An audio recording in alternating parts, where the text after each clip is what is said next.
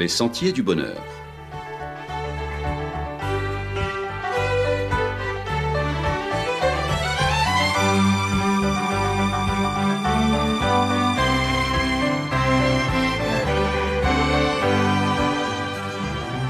Une émission qui vous apporte un message d'espérance, de paix, de joie et de confiance.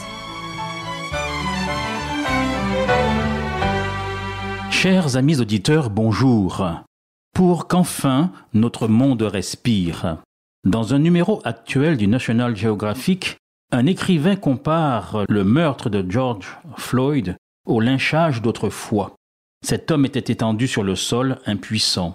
Il est maîtrisé. Il y a le flic agenouillé sur son cou. Cet homme plaide pour sa vie, il appelle sa maman. Il n'en peut plus. Il est à bout de souffle, il s'éteint.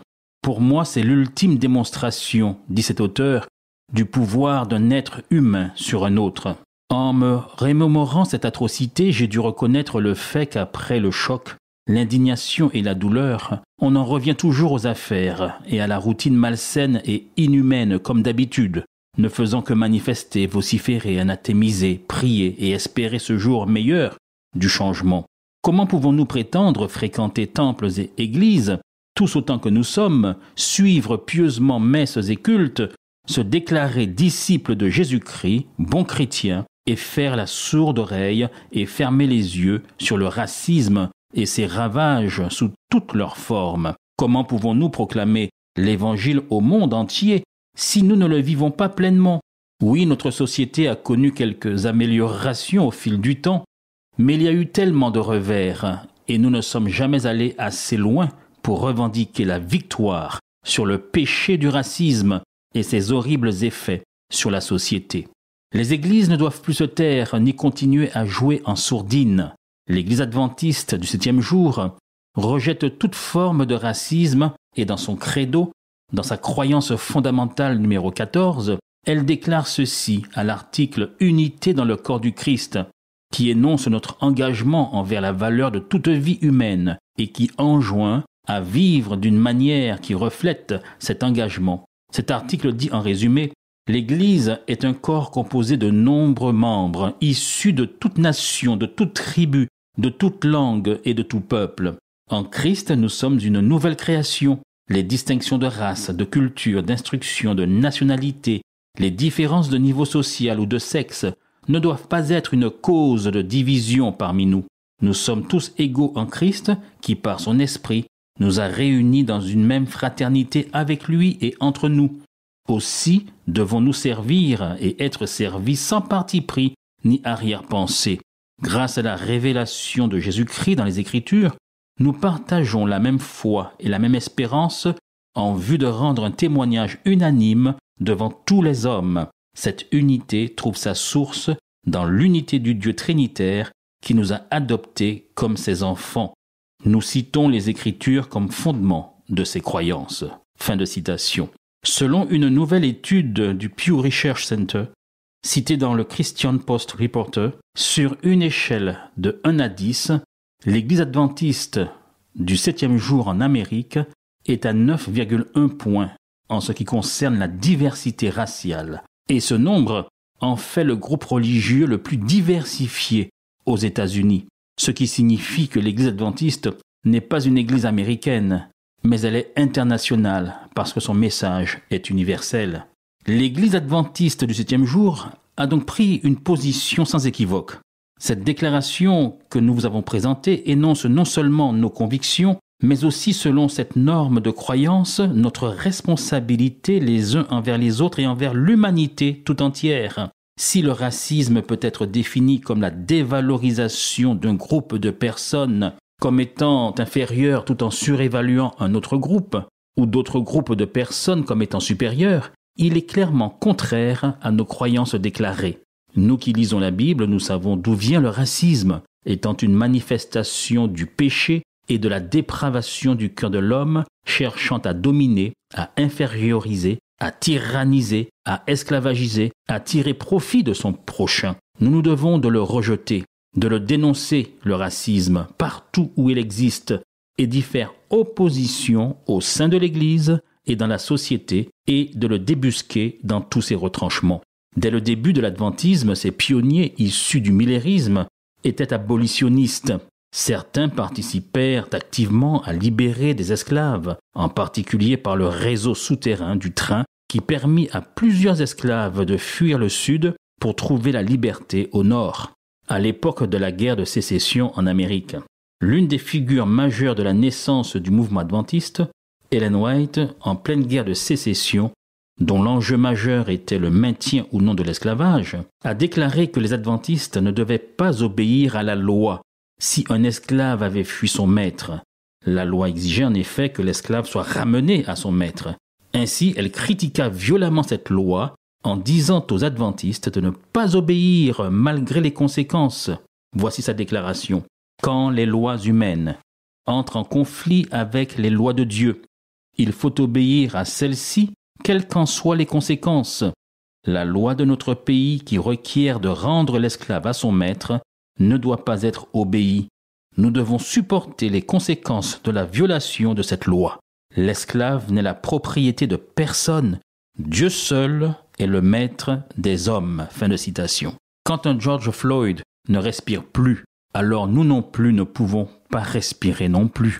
Oui, c'en est assez de cette mainmise abominable des uns sur les autres au prétexte de l'infériorité due à la couleur de leur peau, ceci les amenant à de graves pénalités en termes de santé, d'éducation, d'évolution sociale, de précarité et d'exclusion, vivant dans un apartheid qui ne dit pas son nom. L'Église adventiste du septième jour s'élève contre cette violence sourde et larvée qui s'exprime également dans notre pays, quand après des siècles sans réelle repentance et réparation, l'esclavage et le colonialisme ourlent encore les pratiques et les mœurs et créent une frustration qui amène à des gestes tels un 22 mai interroge.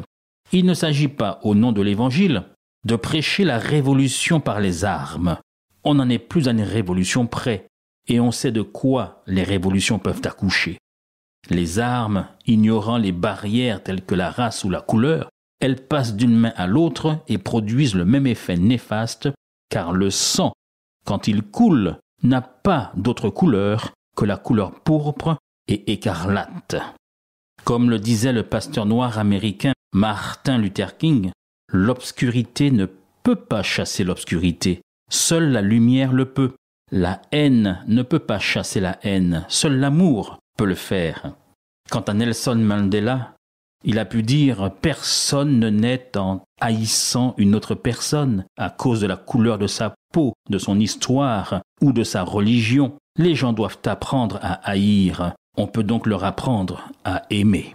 Il s'agit donc de mettre en œuvre une autre révolution, celle-là plus explosive, plus radicale, plus définitive, celle qui s'appelle la révolution de la conversion. Oui, celle-là, c'est celle qui véritablement décapite, déboulonne, explose, dynamite en profondeur.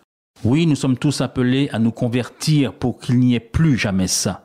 Il ne s'agit pas pour les riches de devenir pauvres, il s'agit que béquets et possédants, tous les intermédiaires, quel que soit le niveau du bénéficiaire du système néocapitaliste, accouchés des entrailles fétides de l'ère de triste mémoire de l'esclavage et de la plantation, puissent se dessaisir du bien mal acquis, de leur surplus issu de la profitation, de laisser respirer enfin le pays afin que tous aient part à une tranche de gâteau. Chacun de ceux qui ont le genou sur le cou d'un autre, son frère en humanité, doit cesser, arrêter, afin que ce monde, afin que le pays puisse enfin respirer. Le travailleur étouffe, les jeunes étouffent dans leur propre pays et doivent connaître l'exode forcé. La Bible nous parle d'un jugement à venir dans l'épître de Jacques au chapitre 5 à partir du verset 1er. Vous maintenant riches, pleurez et gémissez à cause des malheurs qui viendront sur vous. Vos richesses sont pourries et vos vêtements sont rongés par les teignes. Votre or et votre argent sont rouillés et leur rouille s'élèvera en témoignage contre vous et dévorera vos chairs comme un feu. Vous avez amassé des trésors dans les derniers jours. Voici le salaire des ouvriers qui ont moissonné vos champs, et dont vous les avez frustrés crie, et les cris des moissonneurs sont parvenus jusqu'aux oreilles. du Seigneur des armées. Vous avez vécu sur la terre dans les voluptés et dans les délices. Vous avez rassasié vos cœurs au jour du carnage. Vous avez condamné, vous avez tué le juste, qui ne vous a pas résisté. Il est donc temps, il est donc urgent, vous en conviendrez, pour chacun de se repentir, et que la mort de notre frère afro-américain et de tout être ainsi maltraité soit le signal du changement avant qu'il n'arrive pire dans notre petit pays.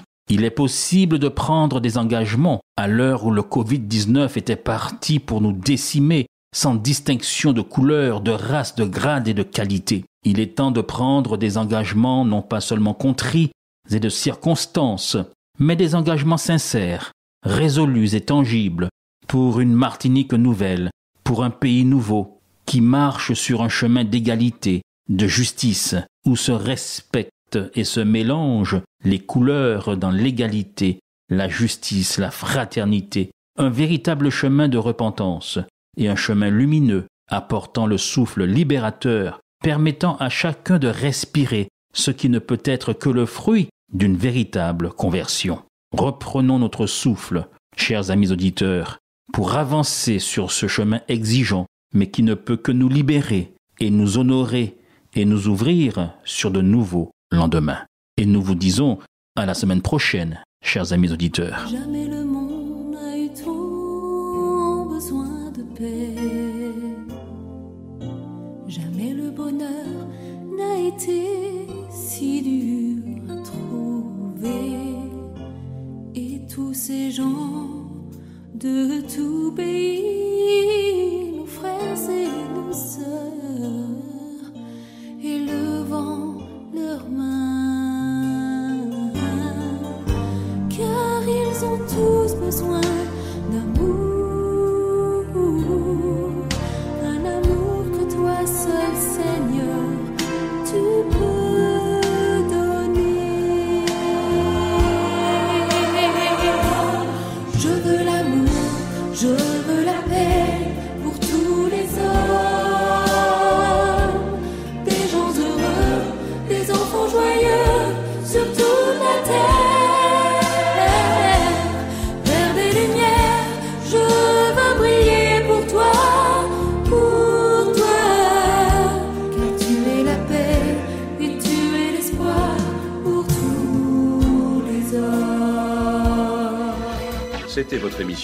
hebdomadaire Les Sentiers du Bonheur, un programme présenté par l'Église adventiste du septième jour.